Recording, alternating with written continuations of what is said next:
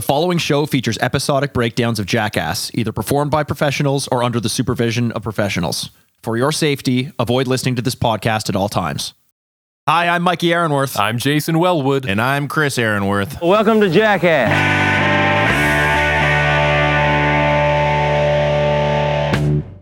Welcome to Jackass. It's the podcast where we're on a path of destruction through every single episode of Jackass. We're three lifelong fans of the show, reliving the belly laughs, bad ideas, and broken bones. Jackass 3D, am I in your face, man? Can we start over?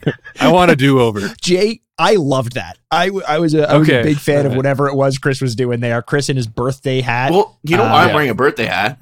Why's that? Because we're celebrating your birthday tomorrow, Mikey. Oh, that's true. We are. Oh, yeah. Yeah, we're gonna A week and we are later. going I to knew that, sushi. yeah. So I, in honor of the show, I think you have to do some wasabi snooters. Yeah. Dude, Please. that you know what? For the TikTok, I might have to do it. Yeah. I'm honestly I might have to My do nose it. is Yeah, burnt out by you now, so. I don't think I really stand a chance there. I was gonna say all my my surgery Yeah. for my deviated septum is gonna go down the tank. Ooh, Uh, boy, it's just yeah. gonna reset itself. It's okay. You can just get another one. It's Uh, fine. Of course, you could just get another one. Of Yeah, course, right? I've been, I've been, I've been uh, uh, sparring again in boxing, and I have so much anxiety the mornings before I do it because uh, if my nose breaks again, it's like very bad news for me. Uh, Yeah. But you can't tell the person you're going up against, "Don't punch me in the nose," because that's like what they're there to do. So uh, hopefully, I don't have to miss another couple weeks after another deviated septum surgery. I'd, I'd prefer not to. Chris, you got a fun fact for Jackass 3. When did this shit come out? This shit came out on October 15th of the year 2010. And I didn't Hmm, want to go okay. with something so extravagant because I, I didn't want to overshadow from this amazing uh, thing that we're doing here because we're finally breaking down Jackass 3D. It's our last big movie yeah. production thing to do. So we kind of want to make sure we make the most of it. So by my backwards logic, I thought I'd come, kind of come with a pretty lame fact.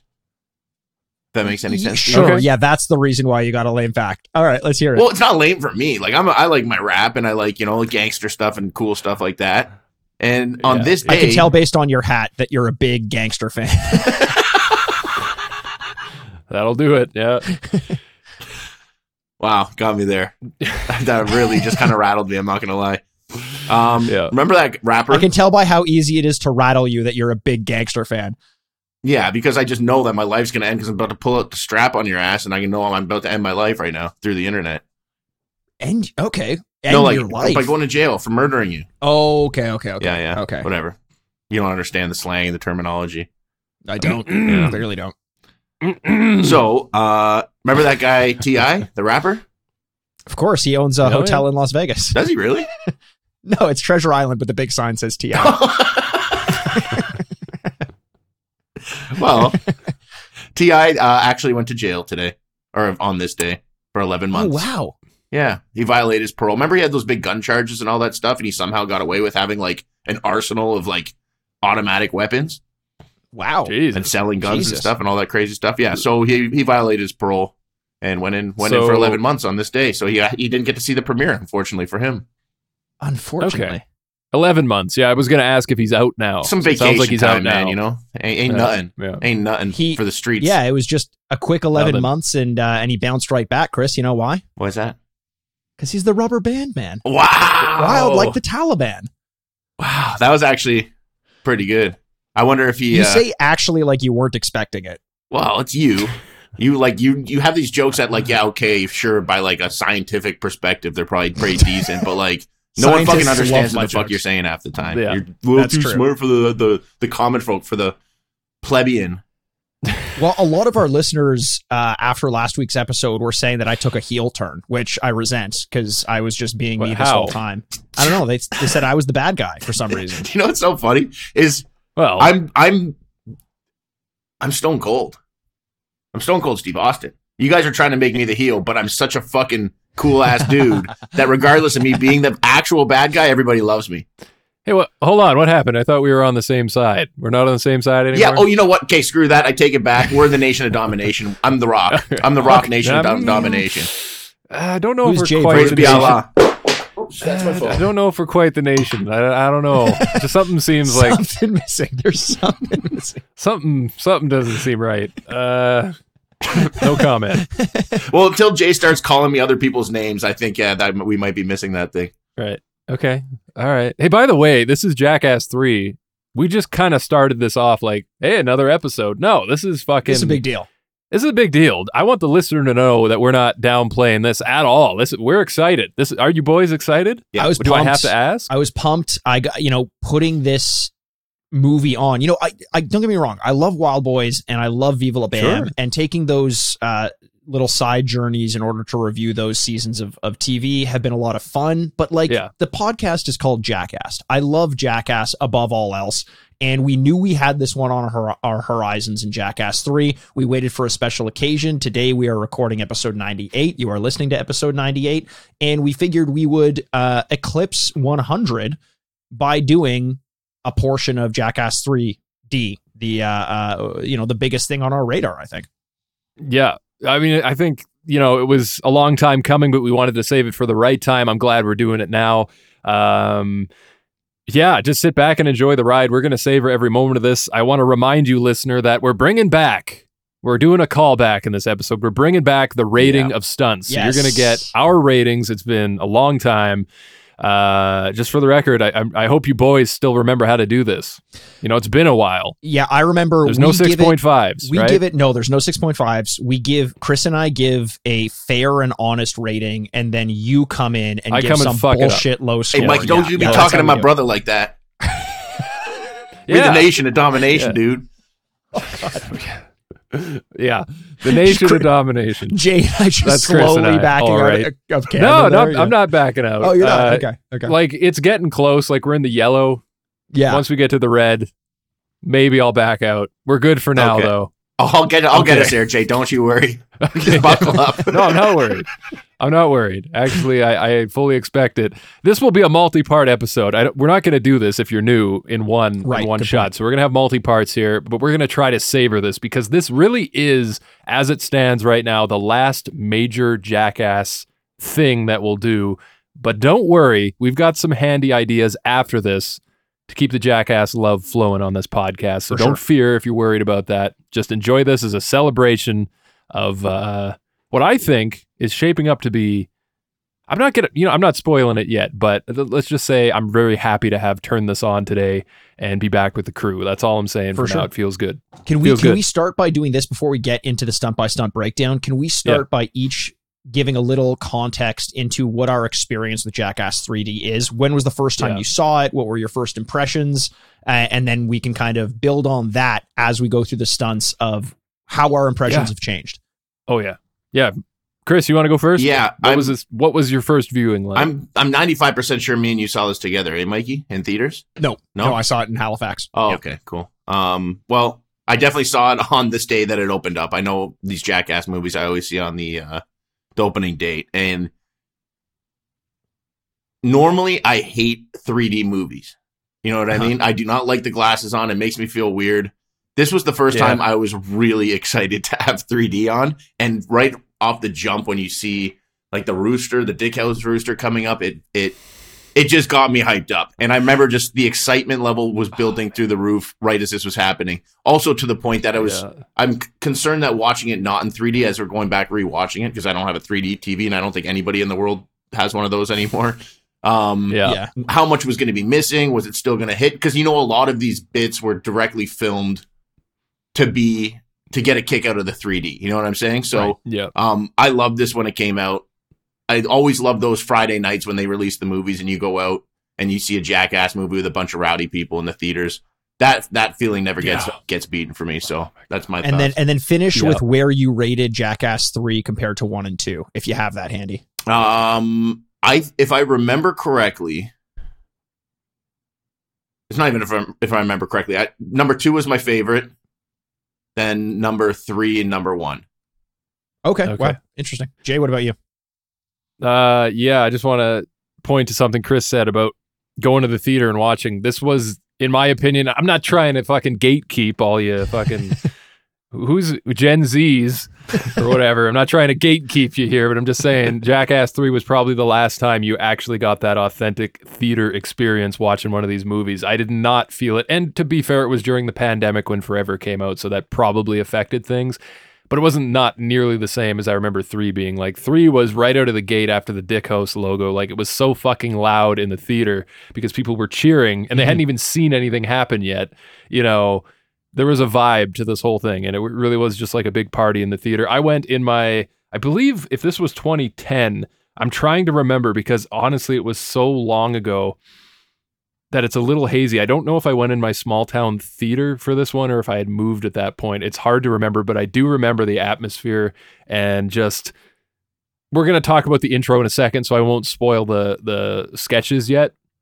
But during that opening, I just remember laughing harder and it felt like a return to something that I had been like it was like a long lost relationship rekindled or something. Like Yeah, yeah. I, I hadn't felt that way since Jackass 2 and it was just immediately right out of the gate. They're just hitting all the right notes, and I'll I'll just never forget it. I'm I'm with Chris too. I hate 3D movies because I, I think it was just a gimmick. Like it at first, I thought it was kind of cool. I wasn't one of those people who was like having PTSD and fucking uh, withdrawal symptoms from you know when the first Avatar came out, which I never fucking understood. I did. I did. a lot of weird Avatar Avatar porn going on. I'm sure around those Yeah, oh, I never thought to look that Um, up. Oh, it's got to be everywhere. But I never got that. But I think the closest I got to that was Jackass 3. Like, I remember leaving the theater and being like, I just want to go back and do that again right now. Like, it. It's a special experience, and I'm glad we're reliving it now. Um, and if you're going to ask about my rating, Mikey, I would say that I believe, like, don't quote me on this because I don't remember, but I think I put Jackass 1 above 2. I think. You- oh, really? I can't I quite think, you, I think you may have actually. I think you may have. but are we, we're not giving away our final verdict on this yet, right? no, I'm this is say anything. impressions like like leading like when you after you had seen number three Okay. in 2010. Where did you where did you think you rated it? Because my rankings for all the Okay. Jackass stunts and everything have changed since we've gone back to re-see them. I think at that point, it probably at the time would have rated two better. Um, two just because it.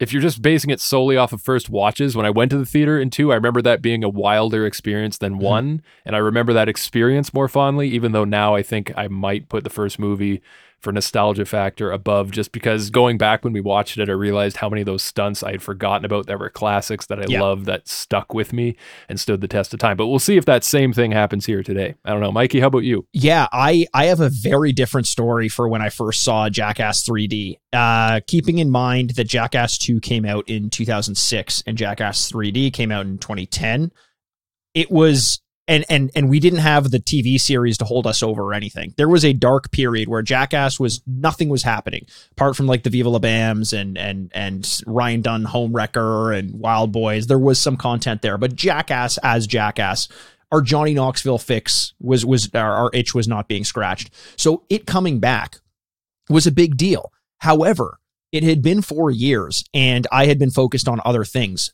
That period of 2006 to th- 2010 my love of Jackass was at its lowest. Not because I disliked it, but just because I wasn't aware of it. It was like, okay, put that in a box. I'm going to set that over there and go on to different things. So when it came out, I was like, oh, cool, Jackass is out. But I wasn't as excited for it. I didn't see it opening. You wonder night. why I you're I saw the fucking heel of the show. Come on. I saw it the next day and I was supremely hungover. 3D movies with hangovers don't Nope. mix well. 3D movies with hangovers with piss, shit, and vomit all over the place also don't mix very well. Oh shit! I thought you meant you were covered in piss shit. and Probably vomit. by the well, I typically am. It was a lo- it was a long Friday night. Yeah. Yeah, yeah. Um, okay. so I there were moments in this when I wanted to throw up, sometimes because of the content and sometimes because I was just not feeling well. So I left there without a great impression of the movie, and that kind of lingered. I, I I never really thought of it as the best of the best for Jackass. I always thought Jackass 2, then 1, then 3 in terms of the rankings. So I was really excited to go back and give it another shot with a fresh set of eyes that wasn't quite as hungover. Uh, and we'll see how that uh, how that shapes up for for me moving forward. Yeah. Yeah, I kind of feel that way with uh, that Scott Pilgrim movie. I fucking hate that movie Fucking because that I had the worst hangover of my life. It was like thundering waves of pulsating just pain and agony every two minutes and trying to watch that movie the next morning with a bunch of people. I also don't like uh, whiny fucking uh, indie rock soy boys, but you know, Uh, so maybe maybe it had something to do with that. I'm winning. Jay's Uh, coming over to the into good this. team, man. I'm feeling it. yeah, I'm, I'm pushing it, into I the red love this it, time. baby. Fuck it. Let's go. Uh, it's it's Jackass Three. It's a special occasion, boys. Are you ready to dive into this? I'm ready. I can't wait. All right, let's fucking do it. Dickhouse logo up on screen. Ah, that's just inappropriate now, isn't it?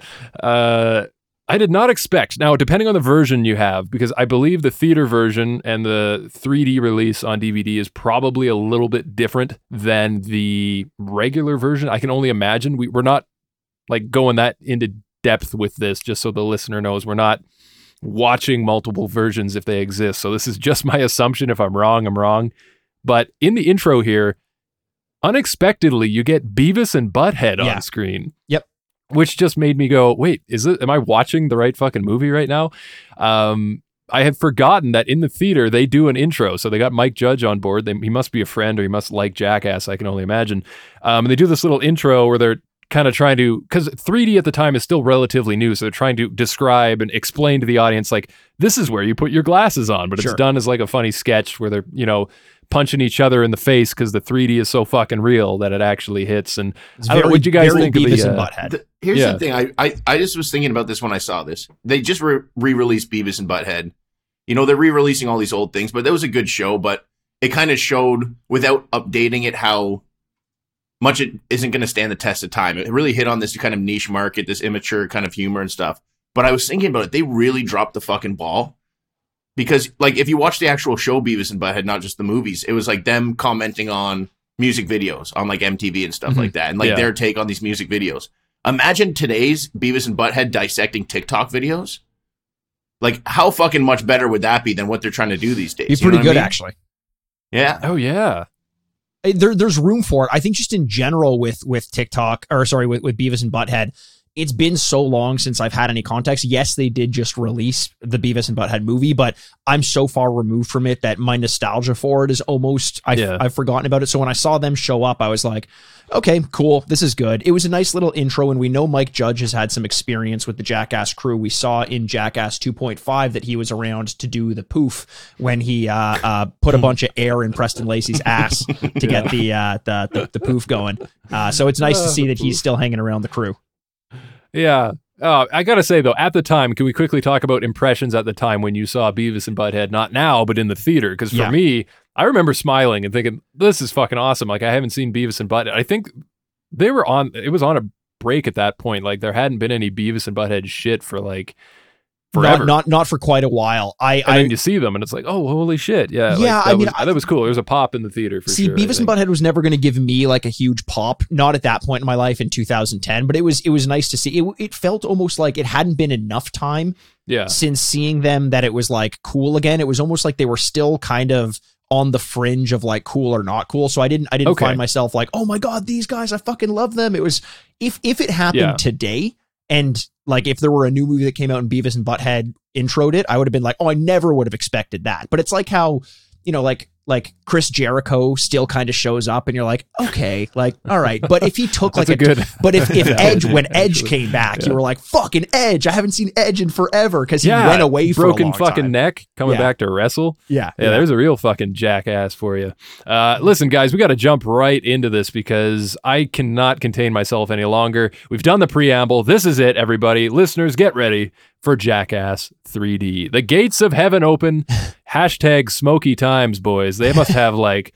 Their dad must have like a fucking. He works at a smoke machine company or something because he's he's set them up. Like th- these guys are looking good at the high school talent show this year. That's all I'm saying. Uh, so the gates of heaven open, and this is where we get the boys walk out. And I don't know about you two, but because we've been watching so much Wildboyz and other non jackass content where everybody's together, when I saw them walk out, big smile on my face. Same. They hadn't even done a, th- a thing yet, and I was just already in heaven, for It's- lack of a It's better. it's the Transformers coming or the the the uh it's it's the Power Rangers making Megazord. Like sure the the power the, the Power Rangers are all cool on their own, but the power comes when they all come together. And oh that's man, what we're that's getting exactly here. it. Yeah. Yeah, yeah, Did huge you- pop for them coming out. Did you notice in slow motion because you know you get Johnny Knoxville uh, nut sacking Wee Man, uh, and you notice Knoxville has his hands covering his dick the whole time. Yeah. his hands do So- not leave that position for the whole movie. Every time you see him, he's covering his nuts. It's it's fantastic. He's scared. He knows he's now you're in you're in the fucking no man's land. At any point, you could get a nut shot. You you got to be fucking careful here. But before we jump into what happens Sure. in the intro, I want to talk about the costumes. Okay. Can I lay out the Yeah, costumes for the listener right now? Uh, slow motion. They're coming out the, the door. Big set. They've got this huge rainbow pound painted on the background, and Yep. they're all walking out, just strutting their shit here. But we've got Bam dressed up as a giant cupcake, Mm-hmm. Steve-O in Angel's wings. If you got Wee Man, this took me a second, so bear with me. I was I was thinking Fireman. Uh, nope, sunflower plantation owner. No. Uh, oh shit, he's a fisherman. Okay, Yeah. I guess they call him Jay the fisherman after all. Knoxville comes out. He's a sailor. You got Ryan Dunn in uh, like an old timey boat conductor. I, Or like a marching band or something like yeah, that. Yeah, something like yeah. that. Uh, Aaron, he's um, oh, Aaron was the uh, the skater, right? Yeah. No, that was Dave. Dave's the skater. Aaron's the fucking um. I fucked up in my notes and wrote Aaron the car. He was not dressed up as an automobile. Uh, so someone's gonna have to fill me in on that one. I don't remember what Aaron was. Um, but Preston the pirate, and then you got Aaron, Aaron was dressed up as like the the cat, wasn't he? I think you I think you Thank you. mistyped car and cat. Yeah. He was a cat. And then you got Pontius here, just being way too fucking sexy, all American party boy. He's the only one who just kind of went with the standard, but he stood out because Yeah. that's all you need to do. You don't need to dress Pontius up. Just get him in the fucking American, you know, undies and, and you're good to go. Uh, what'd you guys think of the costume layout here? Good selection? It was good. Happy with this? Yeah, I mean, it's the one that stood out to me the most is the strangest was Bam as the hundred percent. That was my favorite one I by was far. like, what is happening? Yeah, like weird in a good way. You know, yes, I like the the the meat and potatoes Chris Pontius, where it's just Pontius and a speedo. But then the absurdity of Bam going so far the other way is also very Yeah. Bam Margera. So I, I appreciated that. And like one thing I noticed throughout Jackass 3D or 3, depending on the version you watched, is that Bam Margera he's kind of nowhere to be seen in a lot of this one. And not just like, sure, he's on camera a lot, but his personality is absent from a lot of the stunts that he's in. And this one, though, it seemed like he was at least having some fun with. So I- it was it was you- good to see. You it. think that, eh? Oh yeah, I'll, we'll go through it like stunt by stunt as I noticed him kind of not giving his his all because there are some where he does, and I make a, a specific note saying like, okay, Bam's back, this is good. But there was a lot of it where it just seemed like he was kind of on the outskirts and maybe just fed See, up I, or something. I, I literally think the exact opposite. Yeah. The, the- my number one take of watching this, like from the moment he comes on camera, when Dunn's behind him in this little bit over here, and Dunn whacks him, Yeah. and Bam turns around and normally he just hits people back, and you're just like, oh, Dunn's Yeah. gonna get it big time, and he just looks at him and does this weird little shimmy thing. In his freaking cupcake soup, and the weirdest thing, and then turns around. I'm like, "Oh, this is going to be good." And from that moment, I was like, it actually made me watching this made me rethink my stance on the Bam Jackass situation. Before I was kind of hmm. like, man, yeah, like it is what it is, da da da. And it just, I miss Bam so much watching this. It fucking Yeah, yeah, really yeah. pissed me off because I really started thinking about. I'm like, all these movies, all you guys were getting fucked up the whole time. You show up to film, you do your shit. You're not in the best condition. Some days you're in great condition. Other days, this was the model of Jackass for so long. He's in the fucking movie. He's already at the set. He's doing his stuff. Like, who? So you give him some fucking contract. He can't party. Like, fuck off. You know, like, really, when it comes down to it, he was. I'm sure he was good enough just to get his shit done and be in the sketches. And they wanted to send some fucking things, probably because he's the second biggest earning money maker. To be honest, like a lot of this shit makes me really think that fucking, you know, Knoxville and and Jeff Tremaine, like. It's not. It's no fucking secret that they actually keep most of this money, and the, these guys aren't well paid. Even like Steve-O tried to do like a little hold off for his contract, and they're like, Yeah. "Well, then you're not in the movie." It's kind of like, you know what? Fuck off. I'm sick of it. They got to get Bam back in this shit because it's just not the same Yeah. without him, and he was very evident watching this. Yeah, I, it's tough to know for sure. We're all on the outside, but the, the trouble is Bam is so far gone right now in terms of his addiction, and everyone around him says they're like they're just bracing for news of his death, which is like a, a, a hard You- thing to say, but they they've said that on multiple occasions. Yeah, but then including Steve. you, do you think kicking him off the movie and isolating him would help that situation? I really don't think so. Look at so here's the. I I'll think they're like- doing it though for good reason. Like it's not. It, I think you're right, Chris. It's like that is the worst thing you could do to him. But by doing that, and putting him on the movie, he's either going to be miserable because he can't party, or like it's going to bring back feelings of like, oh, I gotta fucking have a beer, or I gotta, or whatever.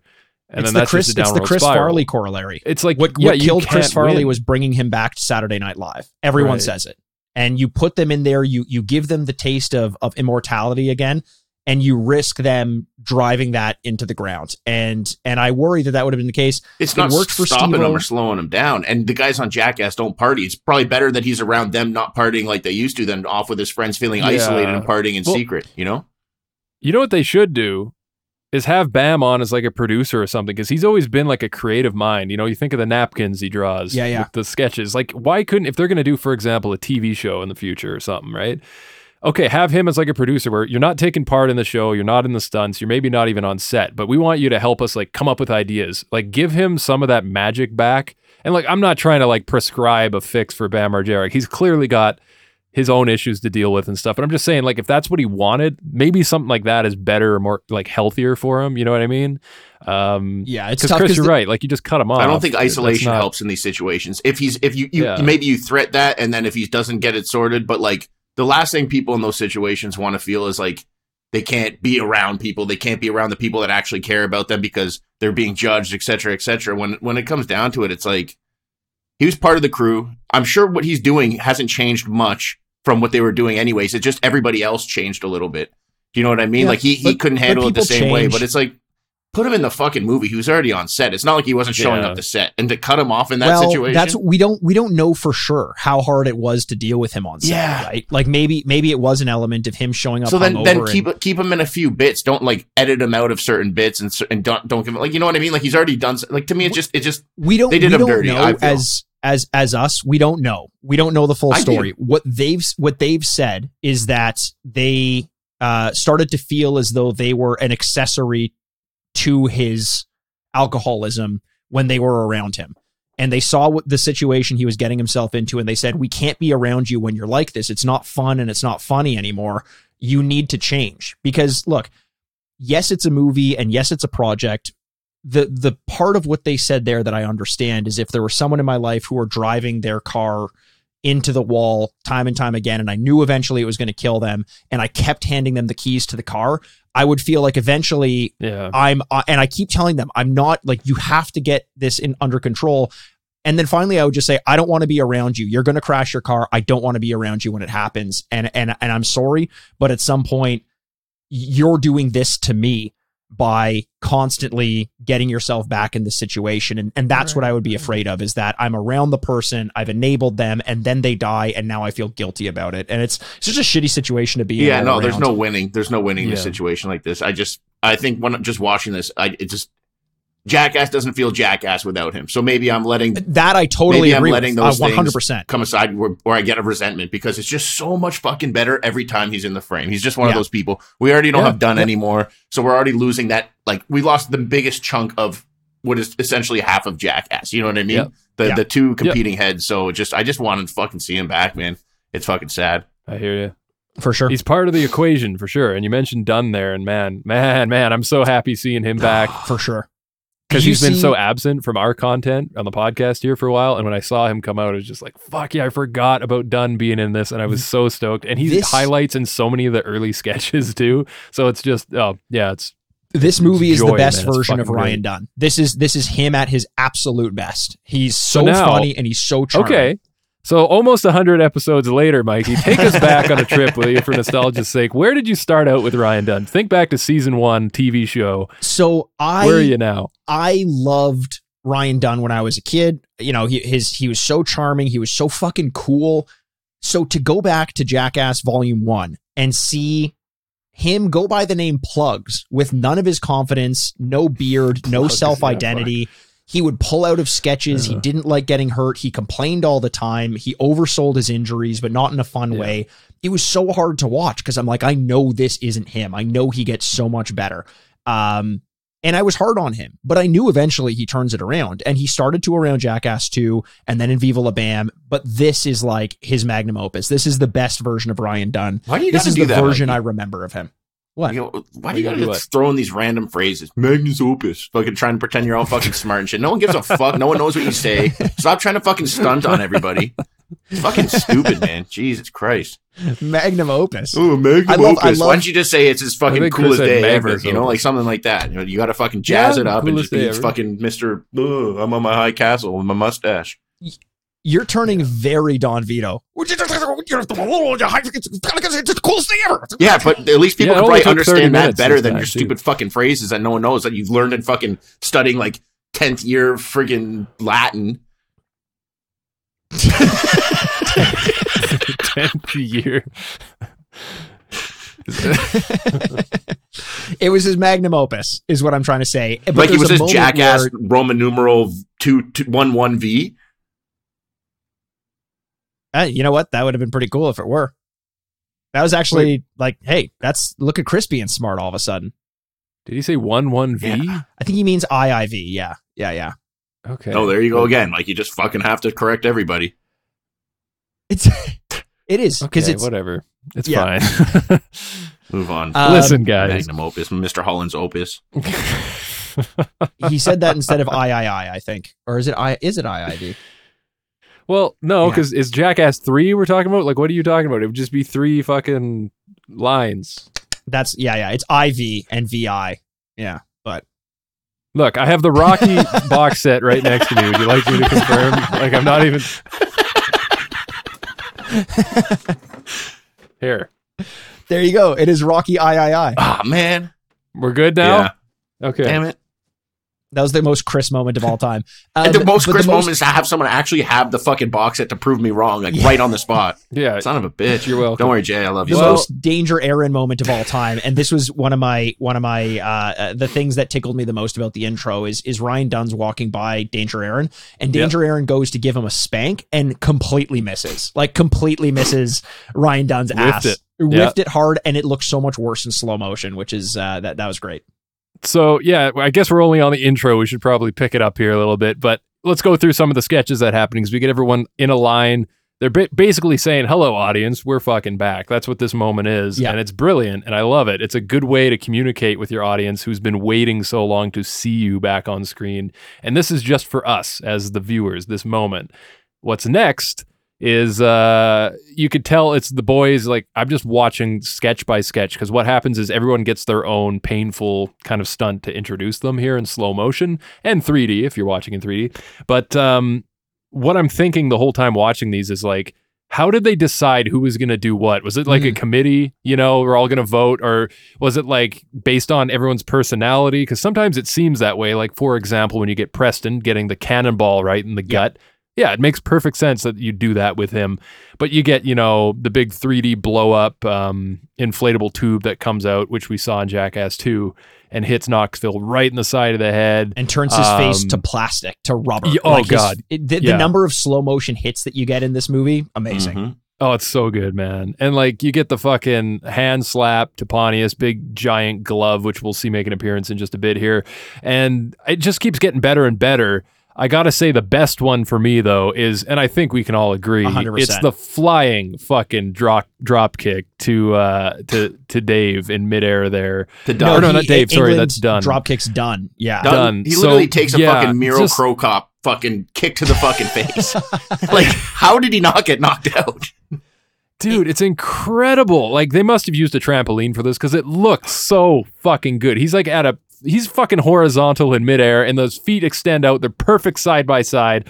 And when he hits Dunn in the face, you said Knoxville turned to plastic earlier. This is like a fucking jar of jelly or something. Yeah. His face doesn't even look like a fucking face anymore. It doesn't. His body doesn't look like a body. It- the the there's two things I want to note about this drop kick. Apart from the fact that the accuracy in it is outstanding. Good job, Dave. I don't know that I could do that on my first try, and you better fucking hit this on your first try. You don't want to get a neck hit and then have to do it again or something like that. But the one thing one thing I want to bring up is yes, he does get a drop kick to the chin. He gets some sweet chin music. But Oh, he yeah. also a balloon pops on the back of his head. like at that point, isn't it a bit redundant? Like we, I don't think we need that. Uh, the last part is when he takes the foot to the chin. He looks like he's so dazed that he looks off to the side and his eyes are like the eyes of someone tripping on mushrooms who notices the trees are talking to them. Like he's just so he's not on this plane anymore. It's Yeah. it's almost scary to see him like, well, that's a concussion for sure. I don't care if he stands up after. That's like Will Smith was concerned about that shit in the movie Concussion. Like that was that was that was rough. Yeah. It's a sight to see, and I'm glad they caught it in such high fidelity on camera in slow motion because you could watch that over and over. Like you could wake up every day. Fuck waking up every day and watching it. You could have it on like a fucking f- framed video screen in your house on the wall that just plays this moment over and over like an art piece. Yeah, make it an NFT. and make it an NFT. That's all we got to do because it is gold and it is the best part of this intro. And of course, you get everything. You get Wee Man getting slapped with some big old fish. Um, you do the Steve-O uh, jump from a trampoline into a ceiling fan and land on a table, which is a rehash, right? Because he did this in like it's just a rehash of In the we saw- hotel when did we see this initially? back in back. it was in the just day. in the TV Yeah. show, wasn't it? Yeah, Yeah, he's, yeah. he's done things like this a few times. So it was good because it was like this is a signature Steve-O move. Let's do it again in 3D, which is cool. And I'm sure in 3D the pieces of table fucking fly right at you and shit. It's real cool. Um, we get Bam getting hit in the midsection with a giant baseball bat looking thing, and Ehren getting paintballed, which is a classic. But I think out of all of them, for me personally, that was probably one of the weaker ones. But is Um, it okay? Can I just can we talk about that for a quick second? Okay, Ehren, yeah. Ehren from ten feet away is getting blasted with paintballs, and we look at that like not that big of a Well, deal. yeah. That was the biggest. That's what Johnny Knoxville did on the cover of Rolling Stone magazine. Oh, like right. close up paintballs used to be the most badass thing you can do. He, as as part of the original Hmm. cup test, took a paintball to his cup, and that was supposed to be like a big thing. And he got shot in the leg, and he's like, "That's the, oh the." To show how far we've come or they've come as stunt people in Jackass, that this is the worst part is like, you know, in a video game when like you face a boss and then 10 hours later in the game, they're just like a field character, like a field enemy running around. Like, this is just a throwaway thing. See, Mikey, and you didn't have to use any fucking stupid words. Yeah, that was a perfectly exactly. good analogy. No Magnus opuses. that was much better. Something we can all enjoy. You know, I th- thank Okay. you, Jay. Thanks for pointing it out. You're welcome. That's true. Maybe I maybe I should dumb myself down for our listeners. I'm not. I'm not, I'm not Wow, sure. Yes. wow. This is my- Did you just call is our listeners filter. dumb? Dumb yourself down. I don't the think they'd understand it. You are I don't think they'd understand fucking- it if I said that. You're, I thought No, he was he's not talking a man of to the me. people. Come on. he's not a man of the people. No, clearly not. Not those people. So, if that's not enough for you, all of this in slow mo and 3D, guys. For me, I can't believe I'm telling you this. This is my new favorite movie intro. This, Oh, Yeah. this is it. I, This to- is I it. actually It's just agree. so good. Yeah, but it's got this like butt rock '80s hair metal playing in the background, which I normally fucking hate. But for some reason, it works so good here, and it actually got me pumped that they're the boys are back. Like the slow mo's, just it's the slow mo stunts are just wholesome selections of like like I said earlier. Here's a guy's personality. Here's a stunt to go with it for how we feel about him.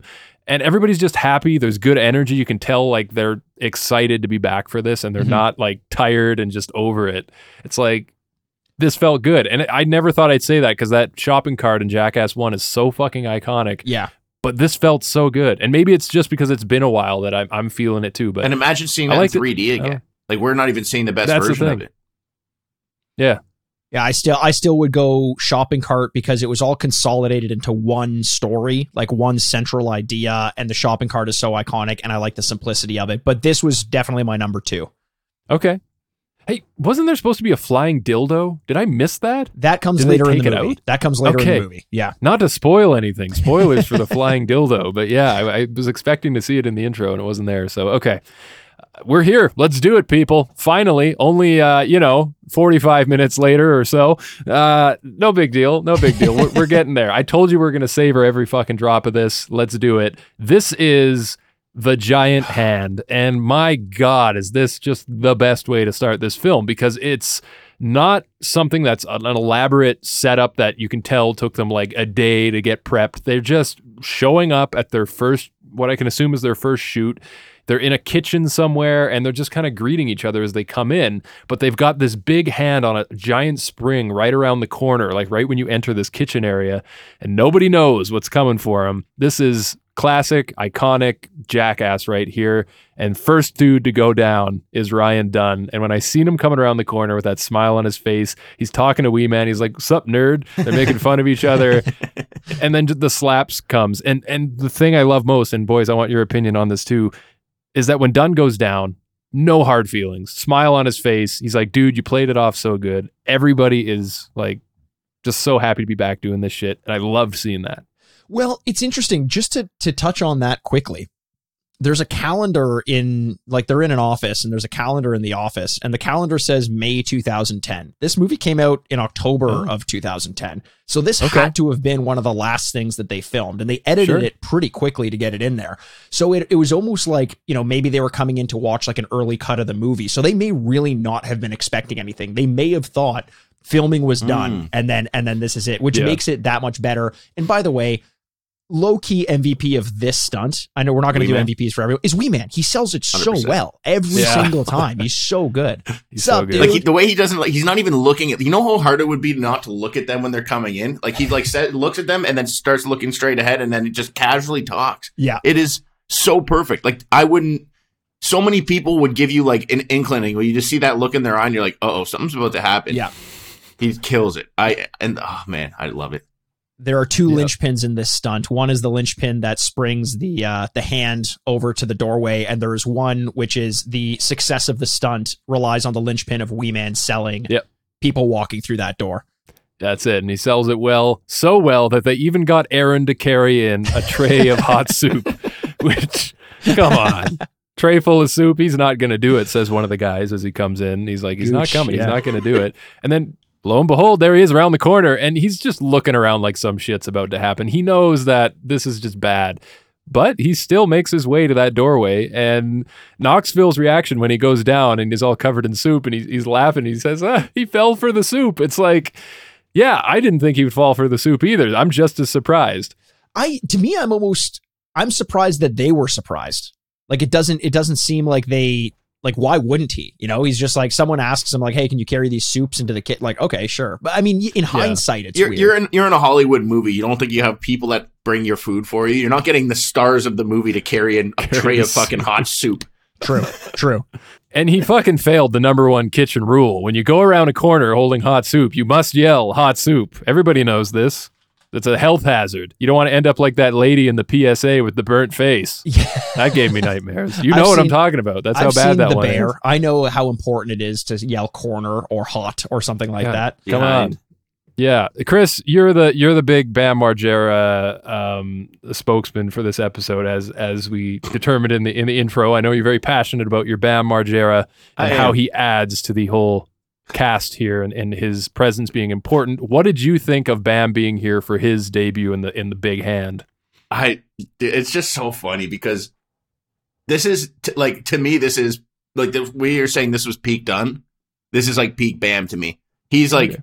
oozing with confidence. He's dresses all cool. He's got his swagger about him, but he's just about to tip over that edge where he's a little full of himself in Mhm. a certain aspect. You know what I mean? So that fucking powder slap right to the face just to humble you back down. He has this nice cool outfit Yeah. on and just gets caked in that shit. I fucking loved it, man. And I love his reaction too. He fucking thought it was funny, you know? Yes. Yeah. Yeah, totally. And uh, what a way to just tape those big bags of flour, right? Because, like, that's a bag of flour is like relatively heavy. It's packed, it's condensed. So I can only imagine that coming at you at that speed and hitting you probably doesn't feel very good either. Well, he goes legit horizontal. Like he is Yeah. Like like as like perpendicular yeah, parallel to the ground. Like he is just like up feet as high as his neck. It is it's the funniest reaction. This would have been the kind Yeah. of thing, you know, in Jackass 2 how I had some moments where I'm like it looked like they edited that to remove a couple frames to make it look a little bit more intense than Oh, it was. no, bringing back the conspiracy theories. No, no, again. I'm saying this one didn't look like that. It looked totally legit and he just got upended, which is which is fantastic. And at the end of it, he's laying on the ground. They're showing the slow motion.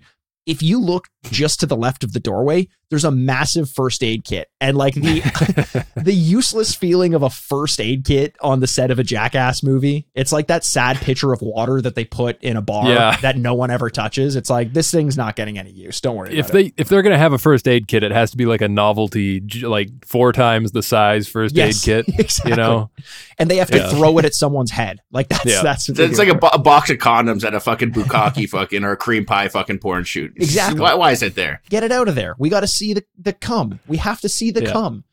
That's the point. Um, do you guys want to give this one a review? Pie. Just got one guy wearing one. Who invited that guy? Uh, I do want to give it a review, Mikey. But that would be before, Mikey. Oh, I gotta play it safe. I can't fucking have sex without a condom. I like don't have fucking- sex without condoms. It's dangerous. You're such a fucking loser, bro. Grow up. icky. Uh, I gotta say one thing though. Um, we talked about it earlier about Bam Margera and the hardships between the group and him. Uh, did you guys notice what they said about Bam here? I don't remember. No. What did they say? They referred to Bam Margera as our friend Bam. So remember that, kids. Ah, They said it on on camera. Our friend Bam. he is if their things friend. are if things are fucked up now, they I, I think at the heart of the issue, they still love the guy. Yeah, they're, they're think so. friends. You I so. tell Mhm. even now if things were a bit rocky that he's our friend Bam. Like they want him here. It's a good thing. I just wanted to note that because it felt good to hear It's a after little all endearing. the I shit like that's that. been going on. you Hundred know? percent.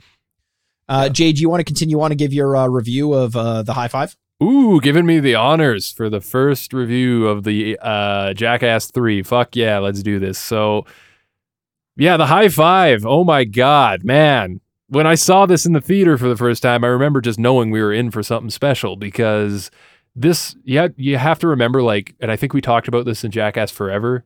They had a big hand with the Machine Gun Kelly thing, and it didn't quite land Yeah. the same. So it's like, we've seen that, and I kind of want it to be fresh. This is the fresh baked 6 a.m. You go to the bakery and you're getting your fucking fresh baked high five. The first time we're seeing it, I can just smell it, man. It's in the air and it smells, smells good. like tomato soup for some reason. yeah, it smells like tomato soup. And this is so fucking iconic that I'm starting off on a high note. Like, I, I, you can't recreate it. Did I like that? Here's a good question. Did I like this more than the Valentine's Day card thing with That's the big that's heart the big question. boxing glove. I don't think I did, but they took that concept and one upped it here, and like it was just as good in the theater. I wasn't like upset that they were doing something similar again. I was like, "Fuck yeah, more of this." So I'm going with a solid eight out of ten for this one because it's a great way to start this. I don't think it's like a perfect ten. I don't want to push it into nine because I feel like I rated that boxing glove one higher. Yeah, you rated the Um, boxing glove uh, a nine, the punch card one. Okay, so I eight. think that sounds about right for me. Chris, what about you? I am. It's a perfect ten for me, man. Okay. to be to be honest, it's like like you said. Is did I like it better than the the Valentine's Day card? No, but was it equally as good? Sure. Or was it maybe slightly less? But the Valentine, I know for a fact I gave the Valentine's Day thing a ten. I'm assuming, anyways. Yeah, you did. You did. Um, Okay. this is just as good, man. I, I love it. When when that hand came out to start this movie, because like yeah, we watched it before, but we don't know the order of things. We don't remember which was part of which, etc., cetera, et cetera. Like my dick almost got hard. Like I was so fucking excited to see this fucking shit because I know I loved it and it doesn't let me down. It just makes me laugh. I burst out to laugh every time I see it.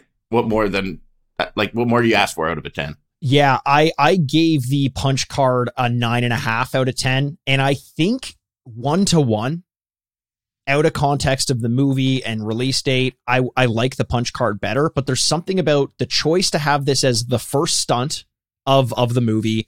We haven't seen these guys in a while. It's the it's our favorite type of stunt, which is just the the crew together pull, pulling pranks on one another everyone gets in and it's like when you've been pranked now you're on our side and now we get to we pay it forward to the next crew because of the context of it i'm actually going to give it a 10 out of 10 uh, i think it, it's like it's like placing a song in the right spot on a record or something like that it, it Okay, in yeah. context of the rest of the movie and and the choice to put it here and the fact that we haven't seen these guys doing this in four years at the time that it came out Mhm. i'm giving this one a 10 out of 10 Nice, nice. It's not quite a man farting out a poof of baby powder, but you know what? You know my rating scale. I, I can understand why you went 10 for sure. Like it, it it's again, I use the analogy a lot this episode, but it's like going to a wrestling show and seeing your favorite guy come out. It's a pop. You're Yep. just immediately like the first time it happens, you're like, fuck yeah, on board. Mhm. Love it. Um, but yeah, we're moving on, guys, because uh, everybody's dressed up here in their best toga outfits. It's college days after all, and a- after all, and as Pontius says, you know, when we were young, we were wild. Wet t-shirts, body shots, cornholing. Does anyone, by the way, cornholing? Does anyone want to give the listeners? Uh, should we Urban Dictionary cornholing real quick? I thought it was just that game where you throw the the sandbag into the hole. yeah See, this is why we need Urban Dictionary because that's that's what you think. That's what you think, but I I bet to wager that there's something way dirtier waiting for us. For example, butt fucking, anal intercourse, penetrating the rosebud with one's prong. with one's prong. That's Uh, what they you know got. what? I, here's a, here's a hot take. That's probably how Mikey Oh wait, fucking wait, wait, wait, wait, having Mikey, sex. Mikey, Mikey. Though we didn't we didn't get the example. Okay, we didn't get the, give us example sentence. You need the example sentence because Captain Pissgums and his pervert pirates were always cornholing one another and anything else that moved. Fucking Yeah. remember I was talking Who about how, pirate, how pirates were gay back in the day? Tell me that's not meant to be. There's obviously a conspiracy, here. Yeah. Chris's What would they? One random example had to be gay pirates. Chris's it's fucking true, take guys. is that people No. became pirates so that they could be gay Yeah. at sea, which Yeah, is to quote the Chris, he most said absurd that's- thing in the world no, world. no, That's no. what got Pirates them turn out people there. gay. Are they vampire? They turn people gay? What are you How else talking you- about? It's gotta happen somehow. Someone, someone converts you. That That's no, a joke. That's a joke. I don't even want to play that game. No, That's not a game I'm It's willing all to play right now. probably probably a good idea. I my, here's my take on Urban Dictionary. Dictionary. They try too fucking hard. It, that's not funny. It's not absurd. They No? try so Okay. hard to go absurd and like silly and gross and stuff. It's like nah, a, Yeah. a bit more subtlety. Urban That was Dictionary. It's just Historical, not. It's not That Harvard hysterical. enough for Mikey. In other words, It's not. Yeah, it's not. exactly. That wasn't their magnum opus. I don't think. Okay. so this is the jet ski. I, what it has to do with spring break and the toga? Like, am I missing something here? The jet ski thing. I seriously have no idea. It's like Okay. they it's like they just raided the costume department because uh, uh, Johnny Knoxville's dressed up like he's going to prom in like a suit and Yeah, and he's yeah. got a jet ski in a water and the whole premise is he's just going to launch the jet ski from like a small pool over a ramp over a hedge. So I don't get the spring break. Mm-hmm. Yeah. Maybe it's from a reference to a movie like Animal House or something that I'm missing, but Maybe. yeah. They did toga parties in college, but that wasn't at spring break. Spring break, you leave college, right? Yes, yes, that's true. What I loved about this one is the Yeah. camera angle. I like when he gets on this jet ski. You number one, you don't really know what he's gonna do, and ultimately, yeah. what he does is jump the jet ski off a ramp over the hedge. Mhm. But I love how the fact that before the shot, they didn't show you the landing. Like, Yeah, you don't know what he's getting himself into. It's it's a complete surprise. You see from the back, you're like, "What is he dead? Like, did he jump off a cliff? Like, what the hell happened there?" You know. Yeah, yeah. So it just it added that element of suspense to it, and I just thought it was I don't know I, I liked it for something small. It was nice. It's yeah, nice. totally. Yeah, because he just disappears over that hedge, and you're right. You don't know what's on the other side. It's it is a good shot. I didn't really think of it that in and depth. and you also have the shot from like his dashboard basically like Yeah. looking mm-hmm. up at him which is great because you see the look on his face like oh fuck oh fuck oh fuck. Like he lands on a slant so it, it feels like that would kind of cushion it but he goes like over the handlebars. It just in general though like the, the pacing of jackass 3d so far is per it's pitch perfect. You got a great intro you've got a prank sketch and then an interstitial. Like on board. Everything about this so far is just so well paced Mm-hmm. Yeah, no, that's fair. I, I know we're not going to rate this one because it's kind of a lower lower tier. It's not lower tier; it's just shorter and sweeter. So we we try to stick to the the meatier segments to rate. But I will ask you this instead, boys: Was this this sketch worth a jet ski? Yeah, was Yeah? Oh, like breaking the jet ski? Yeah, Yeah. 100%. They've got It was worth MTV money. Okay. They've got Paramount money at this point, probably. Like, yeah, this is, you could get a, a shit jet ski for, I don't know, a couple grand. Okay. Well, round of applause for the king of spring break, and I love here how to send us off. Pontius complains about his So dad good. finding out about this. That's, that's so good. good. Pontius, It's so good. Pontius putting a button on sketches with one dumb line is amazing. I've always loved that. Yeah. This next one is uh Steve-O making his first debut appearance of this movie.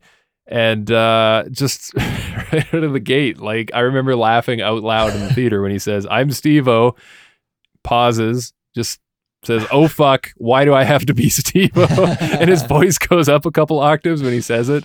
He clearly does not want to do this. This is T-ball. We've got Ryan Dunn doing the honors to hit the T-ball and it's going to be a, a direct, as they say, direct ding dong hit here, which I uh, He's hitting it's dingers. pretty it's pretty simple. give, There's give it nothing a to new it. word for dingers. It's But it it's good. simple. The, I think the best part about it, weirdly, because when you tell me someone's about to hit a T-ball into someone's nuts, I'm thinking the best part of the stunt is going to be when the T-ball hits the nuts. That that perfect moment.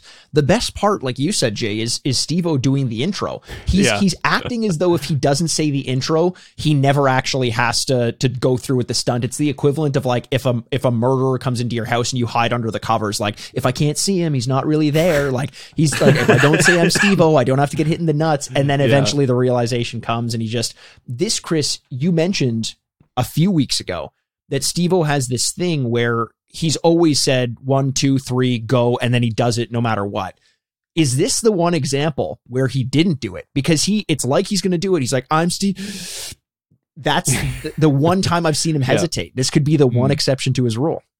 Or maybe he didn't do the one, two, three in his head. And Oh, then that's when he actually ends up panning it out. Maybe. To- I I just I remember this. I don't know about you guys, but to me, this always is in my mind when I think of like the stunts I would want to do the least. oh yeah. Oh this oh my to me God, is like yeah. one of the most brutal, painful looking stunts in the history of Jackass. It doesn't doesn't just because it's not jazzed up, just because there's not a big production around it.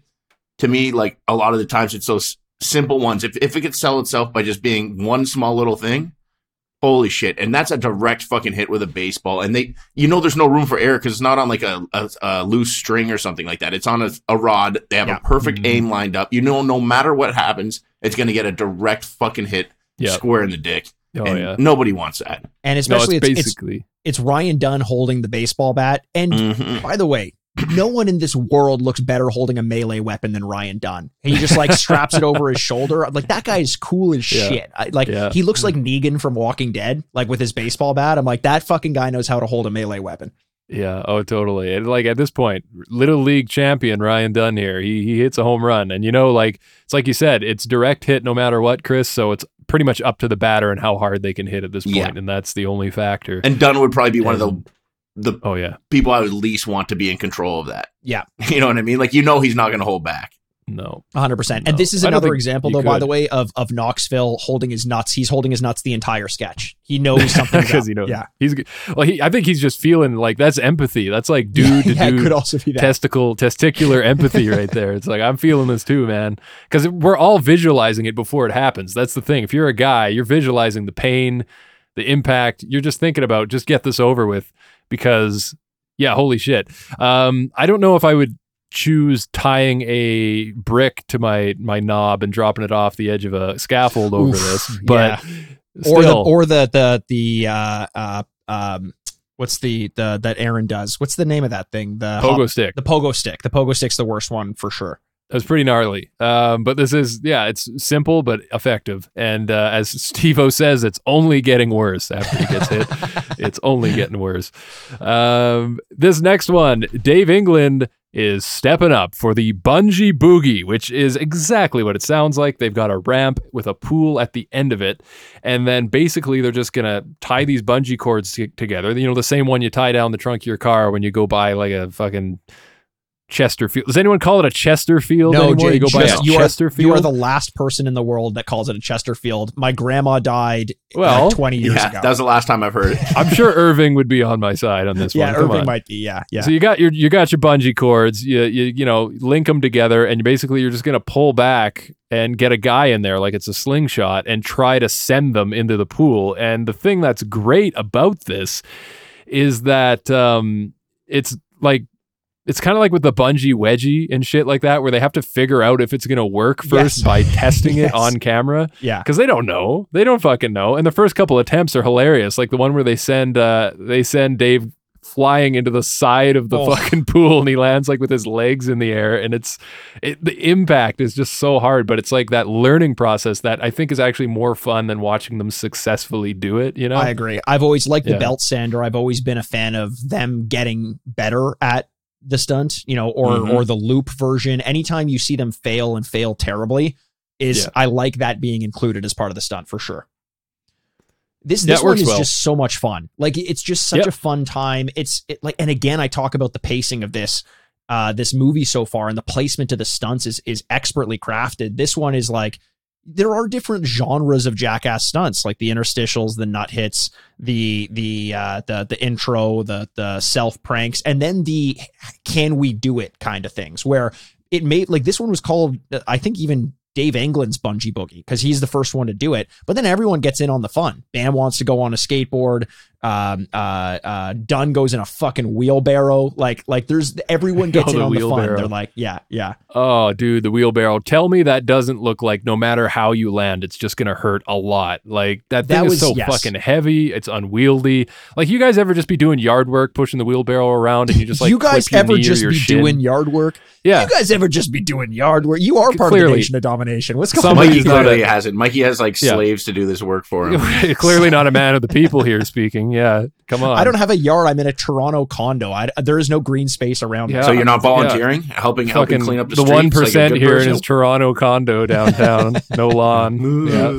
So you just hide in your friggin' penthouse away from the peasants. Yeah, I can't get close to them. They have sicknesses. No, you know what? Mikey does have a lawn. It's just located somewhere outside of Toronto, and he rarely visits. But he, he's got underpaid illegal workers who who come in and, and do the work for them.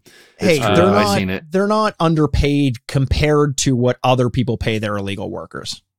Okay, I don't know if that makes it better. Does that I'm make just it saying okay? it's relative. All right, all right.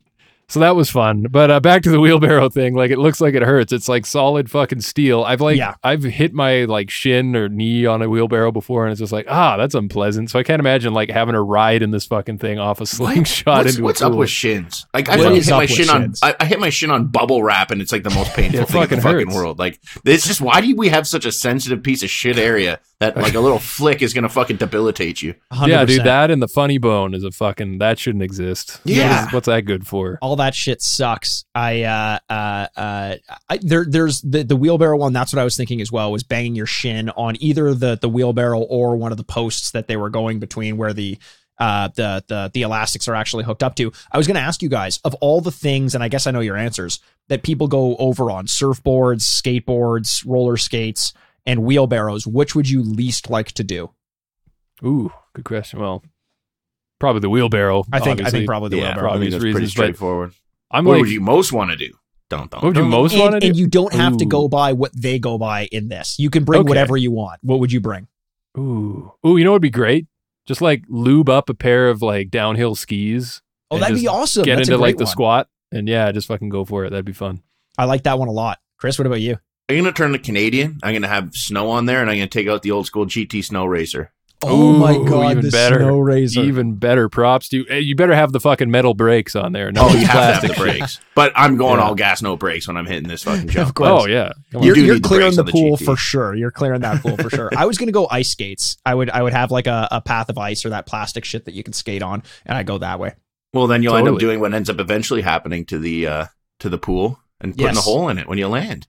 Yep. Yeah, who would have Except- thought you smack a wheelbarrow into an inflatable pool and it deflates the whole thing? Yeah. but that did Which set up my is- favorite part of this whole bit. Yeah. Yeah. Run with it. You get Preston on the other side, so this hole's in the bottom of the of the of the uh, the pool, and then you have Preston who does the most charged up run I've ever seen him do in my entire life. Yeah. He yeah. is fucking hundred percent committed to this. I've never seen a move like that. And he, had has a this look on his face, and he jumps up over and dives through and comes out the hole at the bottom and just basically So demolishes the rest of the thing. And you know that's the end of that skit. Yeah. He Fucking does his- perfect way to go out. He does his Ace Ventura 2 impression. of- Exactly, of yeah. Harry That's what I was gonna say. so perfect, man. I was gonna say that too. That's like, oh, just the yeah, the way he slides out too. Have you ever seen? There's like a um, I don't know if you if you don't watch wrestling, it's fine, but there is a pretty famous blooper of this guy called Titus O'Neil. He's running into the Royal Rumble and he slips right before the ring, and he like penguins under the ring apron and just disappears under the ring, and it is I don't think I've ever it's seen so that. fucking amazing. It reminded me of that in reverse. amazing. Yeah. Um, but anyway, so this whole sketch was like a ton of fun. I this is the kind of thing that it's just the boys out in someone's backyard just having some fun. You get the fucking slip and slide out. Let's go and spend an afternoon drinking uh, uh, five alives and you know, mom will make us a couple cheese sandwiches. We'll have a great time on the slip and slide I, the backyard. I loved it. I loved it. It was a ton of fun. Uh, why don't we get into our reviews? I, I can I can start us off because this feels Let's like go. a chunky enough one to do reviews on. Um, for for all the reasons that I said, a variety in the stunts, everyone getting in on board. There's some injuries. There's some success. Bam Margera legitimately loses touch with reality when his head hits the ground on the other side of the uh, of the pool after he goes over on a skateboard. He shuts down like windows. And uh, and I th- for all those reasons and more, I I I I'm giving this one an an eight point five. Actually, I was going to go a little lower, but man, I just had such a good time with it. That's fair. Chris, what do you got? I didn't really like it the same way you guys did. Like I Oh, thought really? it was good. It was good, average, fun. It was a nice thing. I'm happy it's in the movie, but it didn't like pop at me. Mm. I would have gave it uh six point nine until the present thing, but I'm going to seven. Okay. Solid, solid. Seven's a good number. You know what I mean? But it just Yeah. it didn't have that like memorable thing. I'm not. I, I wasn't leaving the theater with that on my mind like some of the other sketches. Yeah, Jay, exactly. Uh, yeah, I got to give props quick to Ryan Dunn's wheelbarrow attempt, which somehow I didn't get at after talking about the fucking wheelbarrow over and over for God knows how long. Uh, did you guys notice when he goes off? It's like the perfect. I think it's the last time they do it where he basically hits the ramp and then he detaches from the wheelbarrow and just kind of continues his momentum as if he's on like a magic carpet into the pool and the wheelbarrow just kind of like veers off without him and it, it just there's something beautiful about It that looks shot it looks like he's driving Wonder Woman's invisible spaceship, like just Yeah. sitting like sitting fully prone, just like a seatbelt across him, like he's yeah. Yeah. So all, all in all, though, like I said, this is Jackass. After all, I expect, especially in the movies, I expect to be wowed most of the time, or just if I'm not going to be wowed by what is presented in front of me, I want it to surprise me, like the high five did. You know, it's not much when you think about it, but there's magic there. This was fun, but it's just some boys hanging out in the backyard. So I'm going classic J with a six, sorry, a six point nine out of ten because I don't know. It's fun, but there's better shit, and I know there's better shit in this movie. Yeah. That's, I don't I don't I I, don't mark on a bell curve though. Like if something earns its due, I'm gonna give it to it. Okay, that's fair. I Um, do not. You don't want way- me as a teacher. Chris, I, I got a question for you. Yeah. Um, I, I want you as a teacher, Jay. If you're curving on if you're uh, uh grading on a bell curve, I'm I'm at the top of that curve. Fuck everyone. Yeah, but else if in I my see class. your if I see your name on an essay, it's it's just going in the garbage. I don't even I'm putting Chris's shit. name on the essay i- and Yeah. then just like peeling off a sticker that has mine on it. Um, uh, Chris, I got a question for you, Mr. Yeah. Man of the People. Mister Man of accuses me of paying people to do uh, uh, the hard labor that I should be doing myself. How many Uh-oh. times have you entered your own score into our maintained spreadsheet of scores for And this? how much are you paying? And how much are Mikey, you is paying The other question. Guys, I'm old What? school.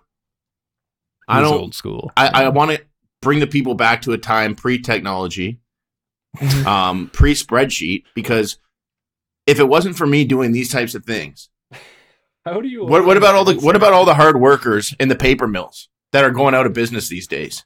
You know what I mean? Those guys are sitting there because all this computer and Excel spreadsheets. They, the, the pulp mills are going down. There's hard workers out there. Next, you're going to take away the coal mines from the coal miners. It's Uh-huh. fucking bullshit, man. So the more I support, every time I would write down my score, I'm taking Uh-huh. away a job from someone in a in a paper mill. Uh huh. And what do you say to all the hard workers in the radio business when we put out content for free over the podcasting networks? God, fuck What do you mean in the man. radio business? Radio, radio's. I already radio's- told you the story about the, the guy that I worked can- with. they named can the put out their Hurricane. content They can for all free. fuck off. They could put out their content for free. right, but you're taking away their jobs. I'm not taking away their jobs. Yeah. They still have their jobs. Mikey, those guys You said the people li- in the you say the people on the radio. So they're on the radio? Okay, People, Yes. people who were are, are they are they on the much bigger- radio? Not not as much anymore. Not as much as they were ten years ago. You That's just said fact. what about the Is people on the radio? So that Sure. means they're on the radio, therefore they have a fucking job. Well, you So said what about up. the people? What about the Checkmate, people in the? checkmate, checkmate, no, what about the people in the paper checkmate. mills, Chris? Na na na na. Touch blue, make it true. Na na na na na na na na na na na. you said the people in the paper mills. Are they? Are they not still in the paper mills? You, I don't even know what you're trying to talk about. You're you don't make any sense when you talk. you're not a man of the people. It doesn't fucking work. Did you guys Enter know my that they put bitch. that they put pulp in ice cream like from paper mills? you know? do they? Yeah, That's yeah, to like keep the consistency. There's paper and all sorts of So shit. So does that mean I don't have like to tree wipe pulp. if I only eat ice cream and shit? Okay, yeah. I at and first then I the thought best like part is it wiping being your ass chocolate with ice cream. Then nobody knows. no one knows the difference, right? yeah.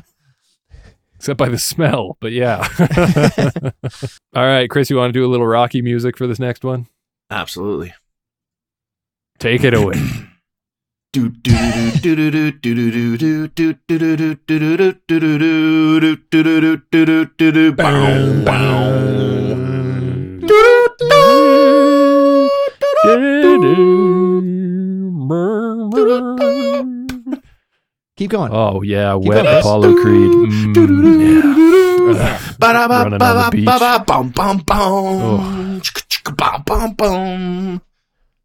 We can just keep doing this. Like the thing I love about this episode in particular is that it's taken us a long time to get anywhere, and you know what?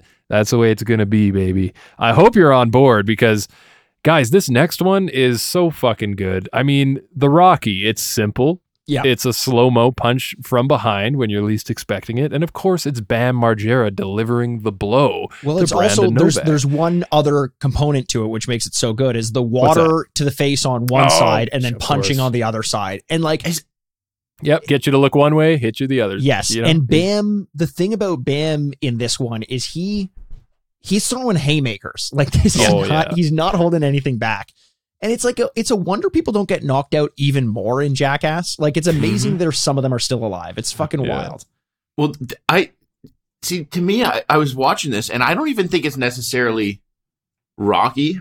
That's the inspiration by this, like the the movies. I think it was those those brisk commercials from back in the day when they had those like cartoon versions with Uh. like the saggy faces and like the sweat on their face. Do you remember Oh, those? That's fuck, that- brisk, yeah, Like was- that's that's more what I think visually yeah, they're trying to achieve than like what happens in the actual Rocky movie. God, you just made me think of Celebrity Deathmatch. You guys remember that show? Oh, yeah, That was of a good course. show. Whew. Yeah, that's a blast from the past. That, that's something that I think the kids though today will not understand why that would have been popular. Like people looked forward to that shit. I don't remember that show honestly. Like I think it is rose tinted glasses. It wasn't that good. There was a video it game wasn't that came it out. wasn't was- ever that good. It was just cool, like the same reason some people like portions of Fortnite now. Or like Ready Player One, where it's just Okay. this mixing of different pop culture references that Yeah. everyone seems to love. Also, Chris mentioning the the brisk commercials, just to fall. I want to fall backwards into a pool. I always wanted to try that. Take a sip and just hope there'll be a pool there waiting to catch me. You know, it's got to be right. hope. It's got to be real. hope. Yeah. So after a punch like that, though, you better hope and hope there's something to fucking land on because I'd go down hard. I'm pretty sure I'd be like a sack of potatoes after a fucking hit like that. Um, Well, Brandon Brandon Novak, who is the guy who gets punched, takes it pretty well. Like he's, uh, I think he's high me- enough that that he can. Uh, that's what I was going to ask. Is this is this drug drug Novak? Yeah, or it's is gotta be. It's drug sober Novak, because it's drug Bam as well. You could tell just by the look of him that he's kind of not all there in some of these scenes. He shows up a couple times in Jackass 3D. Yeah, I was gonna say. You said like, man, these guys. It's so surprising they don't get you know knocked out more often and things like that. I was thinking initially, like, yeah, what a roll of the dice that we got this crew of guys. We're all just super resilient, can take a punch and keep standing. Oh no, it's probably the drugs. Yeah, I forgot about all the drugs. yeah, that's so true. that's got to play a part. It's got to play a part. This next one, guys, I think I'd probably want to be on some sort of painkiller uh, before jumping into. This is probably, I'm going to say it right now, my favorite thing in the whole movie. It's fantastic. And, this and came on it's gonna be screen- it's gonna be our last stunt of of this Yes. episode as well. So we'll make it count. Yes, exactly. And man, this is none other than uh, the Beehive tetherball, which is again exactly as it sounds like. And when I saw the setup for this in the theater, you know, you, you get a shot of the bees up close, and you get a beekeeper there. he's kind of describing like, okay, these are Africanized bees. Manny's there, which I love seeing Manny again. Call back to Wildboyz. Manny's and it's here. it's it's the only time you see him not in his usual like thong and shirtless. He's like covered, like he Yeah, knows what he's getting He's civilized into. here. Yeah. Uh, so he says it takes about 100 stings from these bees to kill a person. At least that's what he's read in the literature, uh, the bee literature. Um, 50,000 per hive is what's estimated. So I'd say the chances are pretty good. Um, and just like this setup here, it in the theater when I saw this for the first time, not knowing it was going to be a tetherball thing, Yes. I was just wondering, like, okay, where's this going? Where's this going? Like, we've seen bee related things before in Jackass, but now that they're, you know, really playing it up, this has got to be big, right? It's for the movie. This has got to be big. And you just see a pole like you do on the playground, string attached to the beehive, and it takes a second to click. You're like, wait a second, weren't we just talking about bees? And then you see, and then you see that it's a beehive, and you're like, holy Uh-huh. fucking shit really really like i even watching this again i had that sense of like they're not actually going to do this right It's it's crazy though because the, to me, you would think that the the a stunt that is about playing tetherball with a beehive, you would think that far and away the best part of the stunt would be them playing tetherball with a beehive. But it kind of isn't. The best part comes before and after Yeah. they're actually playing tetherball, which again just speaks to like how much we love the personalities of the people on Jackass. Like maybe one of my favorite lines in Jackass history is how many bee stings does it take to kill someone? And Manny says it takes about 100 and they find out there's 50,000 in the hive and Dave just goes like, "Well then what are we even doing here?" And someone Yeah. someone from off camera says uh, just go for 99 and then take off like take like off, these are these are like perfect organic jackass lines uh, uh and more delicious than organic bee honey i fucking i love this stunt so much Yeah, I love or- organic bee honey. But you know what? I do have a bit of a. I do have because I have Peter's Peter's bee honey. I, I eat it with my uh, tea every day. Uh-huh. But peter the, I'm the just gonna throw person this that out every here. listener knows yeah, it's Peter Peter's Bad River honey. Check it out. yeah actually check it out check it out I Um, will. I'll do that. And it's a very important to eat bees, bee honey from bees that are in your local area because it helps with all the pollens and all the nutrients and things in their area. It's actually very good for you because they are the people that are spreading, spreading, spreading the flowers. sorry So back to my point. Scientists are a little fucked up, man. Think about this for a second. I'm just gonna like li- list the traits of the two different types of bees and tell me if you Okay. find something wrong with this. okay Yes. Africanized bees, Mhm. aggressive. They form like gang mentalities. When when one's attacked, they all jump in and they get very aggressive on people. European bees, docile. They keep the world going. They provide honey. They pollinate the earth. I think someone needs a little bit of a PR uh, PR rep over there because that's just not cool, in my opinion. i i, I hear you i uh uh you know we know that bees in africa are more aggressive they are killer bees so africanized is is is using is using the term uh, to apply a certain type of They're more dangerous. characteristic. What about bees in the inner city? Are they more dangerous too? Yeah, I don't know. All I know about those uh, European bees you're talking about is just don't get too close to me. Yeah, I might get you with my stinger if you get too close to my honey. Not on this honeycomb. No, I don't think so. they're pretty. They're pretty easy going though. If you get to know them, they're you know. Yeah, they're pretty chill. The other ones are like, out. yo, Show you the- motherfucker, back the fuck off. Yeah. the, the the so the actual real reason I know we want to make we want to joke, but the actual real reason is because killer bees are Africanized bees. Those are the same thing, right? They killer bees became a thing Sure, when From bees Wu-Tang. from Wu Tang, yeah. when when African bees were uh, crossbred with European bees. So they were Africanized. Now the issue with That's why didn't they say Europeanized or something like that? They went with the version that was other than the scientists who were probably the ones naming them. So uh, our culture is just riddled with these issues. We we we talked on Wildboyz a couple weeks ago about something that was called the Jew fish, and and they played Hava Nagila while they were exploring that underwater. Like, That was so good though. I fucking love the Jewfish. Actually, I've I always wanted to catch one of those, a Goliath grouper. yeah, yeah. I kind of wish now that they fucking put the European bees in there because then when they're batting it around and they're coming out, they'd be all like, "Oh yeah, oh look, it's Dave England here. Oh, I love you so much, Dave England.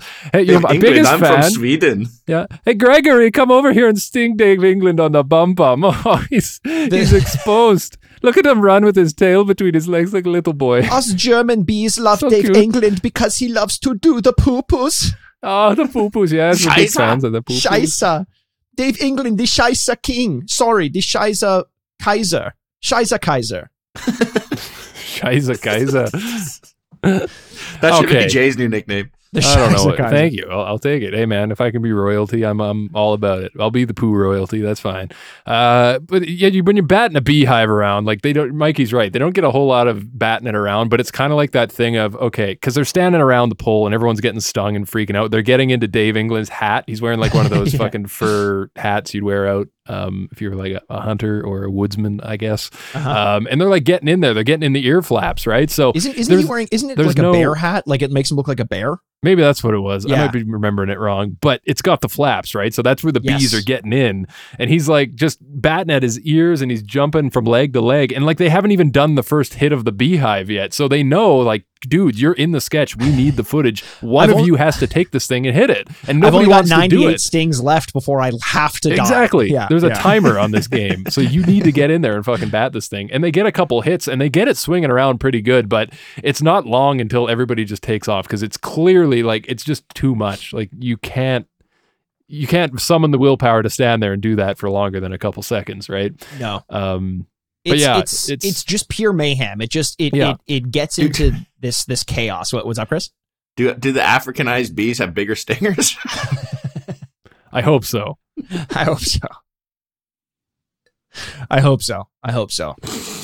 I hope so. You know, I heard Biden won the election because of the uh, uh, all the, the killer bees that, that voted for him. He, he had the killer, Killer bee bee vote. vote. Yeah. Yeah. yeah. yeah. um, swiftly moving off topic. Uh, some of my favorite scenes in Jackass, though, are like any any of the stunts that have to do with bees. The post bee filming of people just running around and screaming halfway Oh, yeah. across a field. It's all chaos. It's like the first. It's like the intro scene from Jackass Forever, where like there's the monster and everyone's running around and there's explosions everywhere. That's the same kind of chaotic energy you have at the end of a bee scene. Everyone's getting stung, whether you're on the camera or you were involved in the sketch.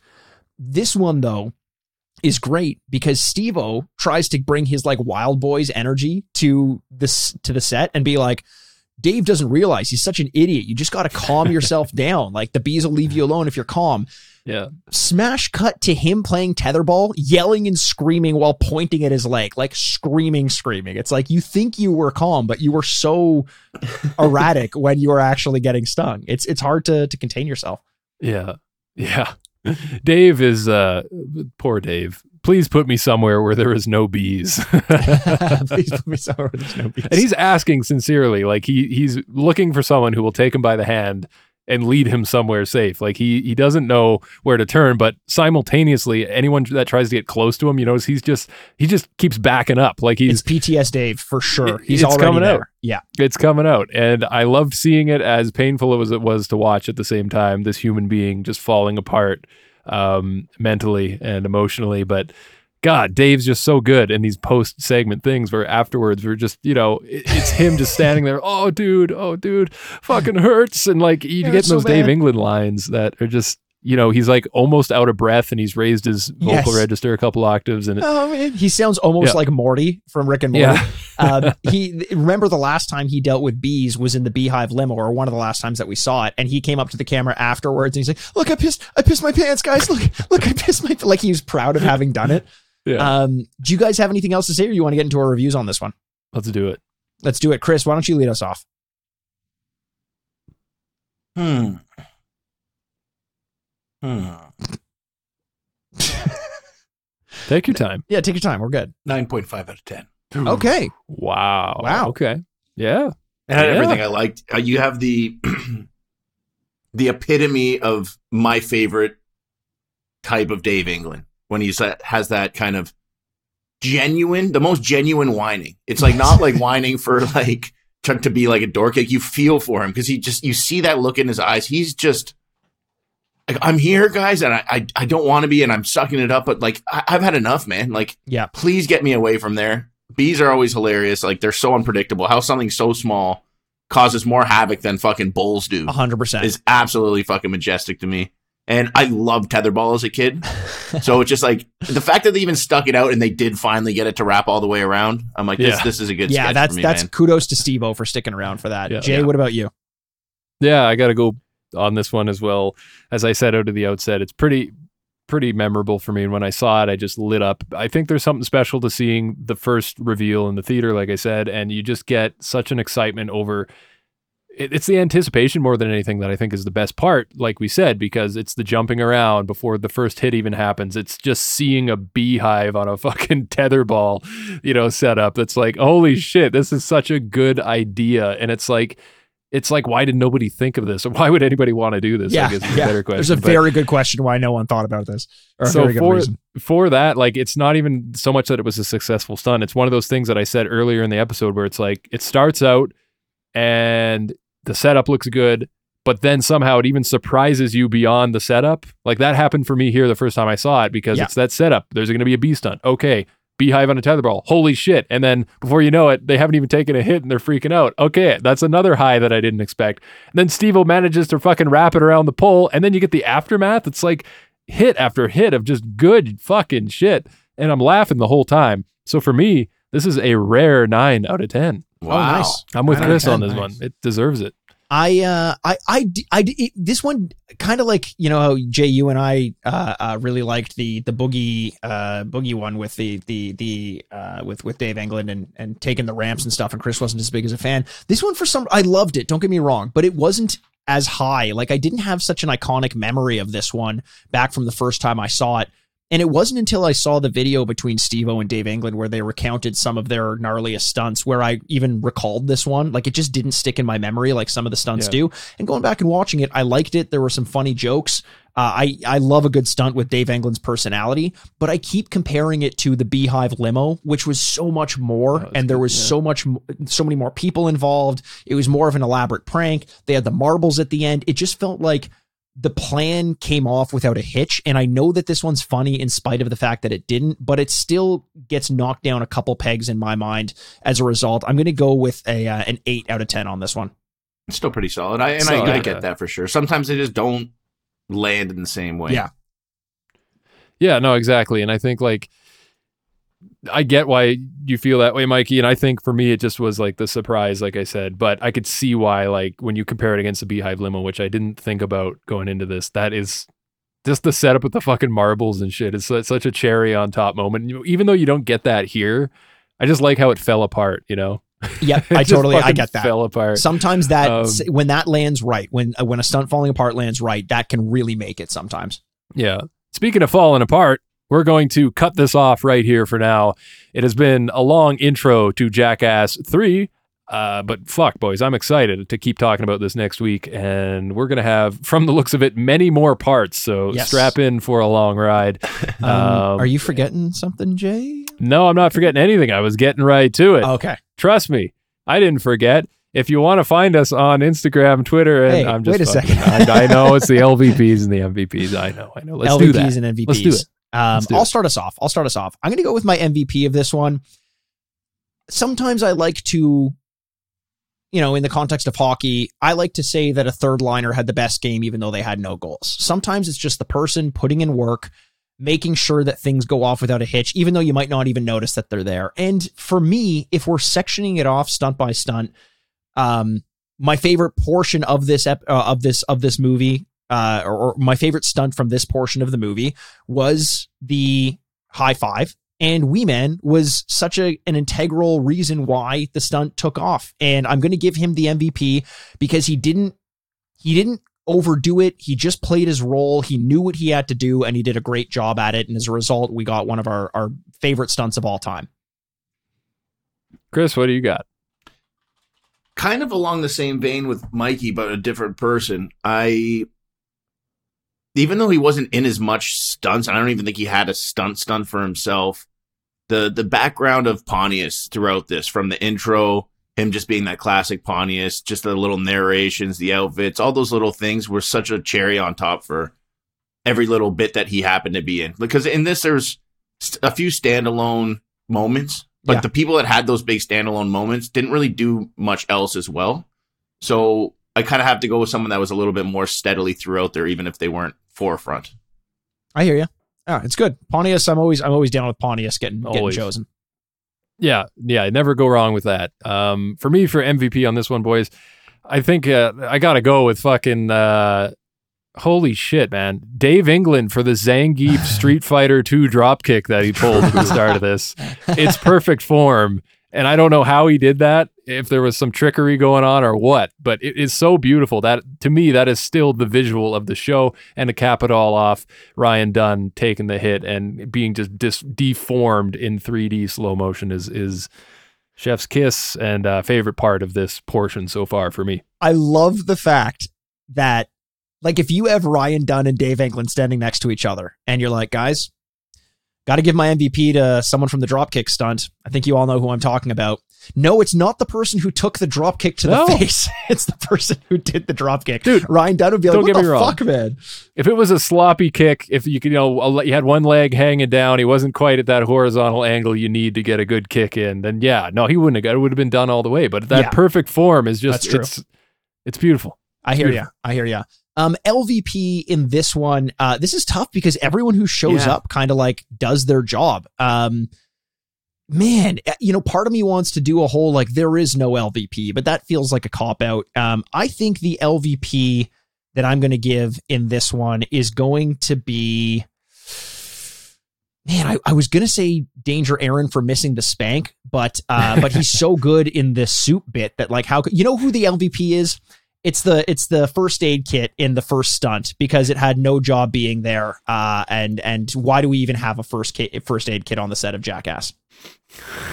Yeah. Well, based on your speech and and like you know like I, that's exactly what I was thinking. You know, like I don't really think there is an LVP on this one, and you might as well call me Robo because I'm about to cop out and say I'm not giving an LVP. Okay. I like it. I like that actually. Not gonna lie. you and I are very contentious. I'm a fan of that joke structure. It's your magnum opus, Chris. It's my mom. Don't Mulholland worry, I'll, I'll put down my weapon and surrender myself to you any day. Robo. What is your prime directive? To review every jackass stunt? Uh, yeah, LVP boys for this one. I think I got to give it to European bees because I mean those uncircumcised stingers, you know, less clean, more chance of infection, decreased sexual sim- stimulation. I don't know. I think they're just missing out. And uh, hey, I respect your culture. That's fine. But uh, I think you'd be more affected if you had the snip snip. You know, Jerry Seinfeld was a bee, and I'm sure He Oh, was. given the background, we all know what kind of stinger he had. That's all I'm saying. he got a starring role. So just think about it. That's all I'm saying. I love it. I love it. That's great. Guys, I can't wait to continue on with Jackass. I know, I'm 3. It's just such a treat to get back into the Jackass game. and I miss ratings done so much. Like that was like our Yeah. our mo. Yeah. Yep. Oh yeah, no, it's it's a whole different ball game when we get to do this, and I love it. And uh, I hope you're loving it too, listener. Because listen, we'll be back next week with more ratings, more reviews, more madness, more Jackass Three. But in the meantime, if you want to tell us what you thought of this part one, you can find us at Jackass Pod on Twitter, Instagram, TikTok, you name it. Come on there and, and share your memories of going to the theater for Jackass 3. What was that like for you if you had, you know, the opportunity to experience that? We'd love to hear your stories and I don't know, maybe we'll share a few if there's some good ones, who knows. Yeah, that sounds good. That does it for us for now and next week we will return with part 2 of Jackass 3. Until then, bye. I'm Jason Wildwood. Bye. I'm Chris Aaron. Bye. I'm Mikey Aaronworth, and this has been Jackass. Why did my voice go so deep there?